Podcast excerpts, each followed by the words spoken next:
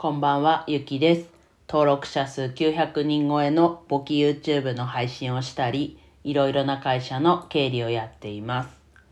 今日はですね、この冒頭でね、簿記 YouTube の配信してますって言ってるんですが、YouTube の収益化の要件が変更になりましたということでお話ししていきます。まあ、うんと、もともと、もともとというか、今、今まで直前は、チャンネル登録者数せんにんっていうことと、過去じゅうにかげつなんで、今日からじゅうにかげつ、明日になったら明日から過去じゅうにかげつみたいにこういちにちずつ変わっていくんですけど、過去じゅうにかげつの YouTube のそのチャンネル内で再生回数時間がよんせんじかん超えたら収益化の審査に入りますよっていう条件でした。で、昨日久しぶりに久しぶりにまあでもちょっと久しぶりかにとその収益化までのこうあといくつだよっていうページを見たんですけど、そしたらみっつそれが出てたんですね。で、そこで変更があったことは知ったんですけど、で今までねこうやってチャンネル登録者数と再生時間にこだけでみっつめがあるって言って最初びっくりしました。みっつ条件が増えたのかと思って。で、もともとこのふたつもう多分それの前の時の収益化の条件要件が多分ひゃくまんかい再生、よく多分ひゃくまんかい再生したら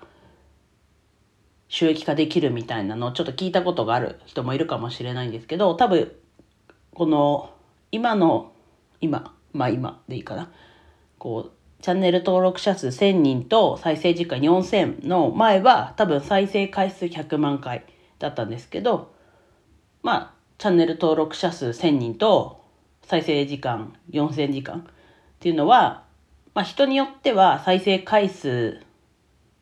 を達成するより難しいと思うんですね。チャンネル登録者数だと登録してくれないとダメだし、だから一時的にこういっこの動画がひゃくまんかい、例えば極端ですけど再生されると。で、その動画自体も短かったら、例えば過去じゅうにかげつよんせんじかんっていうそこも達成しないかもしれないしっていうところがあるので、まあ多分そういうなんだろうな、よんせんじかんもし行ったとしてもチャンネル登録者数せんにんっていうのも難しいのかなと。で、なのでこう難しくなったと自分は思ってます。で、ここでまたこうさらに難しくなるのかなという予測をしてたので、ちょっとまた話戻るんですけど、要件がみっつになったと思って焦っ、焦ったというかまあ焦った、うん、まあ大変になるなっていう、とうとうもっと難しくなったかと思ったんですけど、よく見たら、えっと、チャンネル登録者数せんにんは必ずなんですけど、えっと、表現的に過去じゅうにかげつって表現が過去さんびゃくろくじゅうごにちっていう表現に変わったんですけど、よんせんじかんっていうのは変わらずで、もういっこがショート動画の再生回数ひゃくまんかいっていうのが増えてて、これね、自分ショート動画がちょっとこう挑戦して出したものだったんですけど、まあ受けがちょっとあんまり良くないってことで、その後ショートはやめたんですけど、ってなるとこのみっつかと思ったら、そのよんせんじかんの再生、過去さんびゃくろくじゅうごにちのよんせんじかん再生かショート動画の再生回数いちまんかいのここがいずれか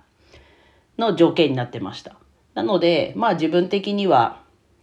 変わらずで、もしかしたらね、結構こうショート動画を出してる方だったら、うんと、からしたら緩和されたと思うんですよね。なので、ね、ショート動画で過去よんせんじかん再生って難しいんじゃないかなと、ね、結構何秒とか